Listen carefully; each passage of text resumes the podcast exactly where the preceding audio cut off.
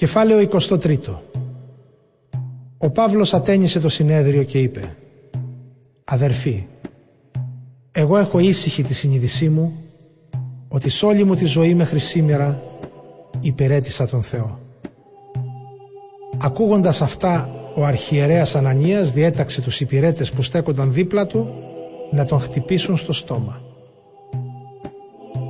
Τότε ο Παύλος του είπε «Εσένα θα σε χτυπήσει ο Θεός που είσαι υποκριτής, σαν τείχος ασβεστομένος.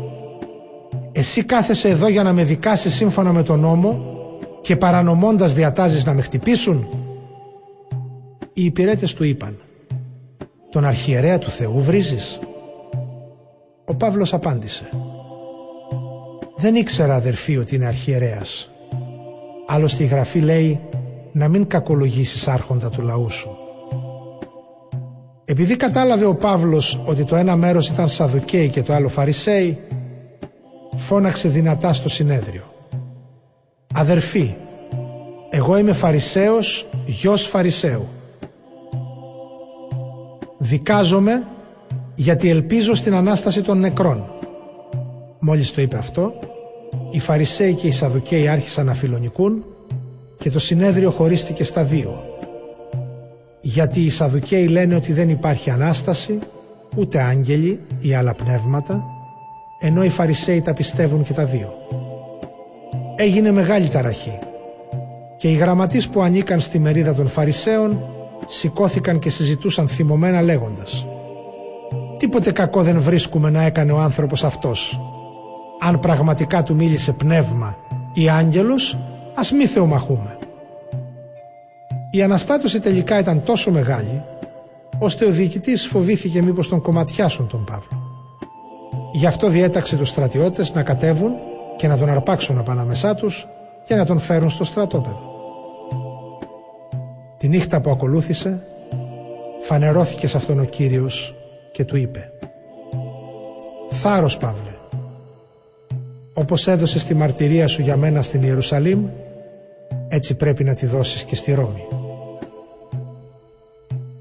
Όταν ξημέρωσε συνομότησαν μερικοί Ιουδαίοι και ορκίστηκαν να μην φάνε ούτε να πιούν, ώσπου να σκοτώσουν τον Παύλο. Αυτοί που έκαναν τη συνωμοσία ήταν πάνω από 40 άτομα πήγαν στους αρχιερείς και στους πρεσβυτέρους και τους είπαν «Εμείς δεσμευτήκαμε με ιερό όρκο να μην φάμε τίποτε πριν σκοτώσουμε τον Παύλο. Τώρα λοιπόν εσείς και το συνέδριο ειδοποιήστε το διοικητή να σας τον φέρει αύριο μπροστά σας για να τον ανακρίνετε δίθεν καλύτερα. Και εμείς πριν πλησιάσει είμαστε έτοιμοι να τον σκοτώσουμε. Τις συζητήσεις αυτές για την ενέδρα τις έμαθε ο γιος της αδελφής του Παύλου Μπήκε λοιπόν στο στρατόπεδο και ειδοποίησε τον Παύλο.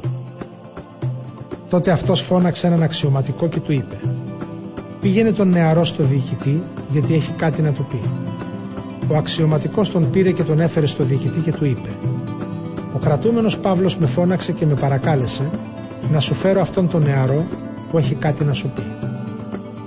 Ο διοικητής τον έπιασε από το χέρι, τον πήρε ιδιαιτέρως και τον ρώτησε «Τι είναι αυτό που έχεις να μου πεις» Αυτός απάντησε. Οι Ιουδαίοι συμφώνησαν να σε παρακαλέσουν να κατεβάσεις αύριο τον Παύλο στο συνέδριο για να τον ανακρίνουν τάχα καλύτερα. Εσύ όμως να μην τους πιστέψεις. Γιατί πάνω από 40 άντρες θα το έχουν στήσει ενέδρα. Έχουν ορκιστεί να μην φάνε ούτε να πιούν ώσπου να τον σκοτώσουν. Τώρα είναι έτοιμοι και περιμένουν μόνο να τους υποσχεθείς ότι θα το κάνεις.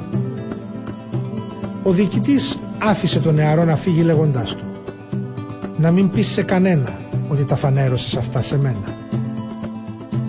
Ύστερα ο διοικητής φώναξε δύο αξιωματικούς και τους είπε «Ετοιμάστε 200 στρατιώτες για να πάνε ως την Κεσάρια με 70 υπείς και 200 λοχοφόρους. Θα ξεκινήσουν στις 9 το βράδυ. Βρείτε και μερικά ζώα για να βάλετε πάνω τον Παύλο και να τον πάτε σώο στον ηγεμόνα Φίλικα. Κατόπιν έγραψε επιστολή με το εξής περιεχόμενο. Ο Κλάβδιος Λυσίας στον εξοχότατο ηγεμόνα Φίλικα χαίρε. Τον άνθρωπο αυτό τον συνέλαβαν οι Ιουδαίοι. Όταν έμαθα ότι είναι Ρωμαίος πολίτης και εκείνοι σκόπευαν να τον σκοτώσουν, κατέφθασα επί τόπου με ένα στρατιωτικό απόσπασμα και τον γλίτωσα. Θέλοντας να μάθω την αιτία για την οποία τον κατηγορούσαν, τον παρέπεμψα στο συνεδριό τους. Διαπίστωσα όμως ότι κατηγορείται για ζητήματα του νόμου τους και ότι δεν έχει κάνει κανένα έγκλημα που να επισύρει την ποινή του θανάτου ή της φυλακίσεως. Όταν επιπλέον μου μηνύθηκε ότι σχεδιαζόταν να γίνει δολοφονική απόπειρα εναντίον του από τους Ιουδαίους, αμέσως τον έστειλα σε σένα και ειδοποίησα τους κατηγόρους του να εκθέσουν ό,τι έχουν εναντίον του ενώπιον σου. Υγιένε. Οι στρατιώτες λοιπόν, σύμφωνα με τις διαταγές που είχαν, πήραν τον Παύλο και τον πήγαν νύχτα στην Αντιπατρίδα. Την άλλη μέρα άφησαν τους υπείς να πάνε μαζί του και αυτοί γύρισαν στο στρατόπεδο. Οι υπείς μπήκαν στην Κεσάρια, έδωσαν την επιστολή στον ηγεμόνα και του προσήγαγαν τον Παύλο. Ο ηγεμόνας διάβασε το γράμμα και τον ρώτησε από ποια επαρχία ήταν.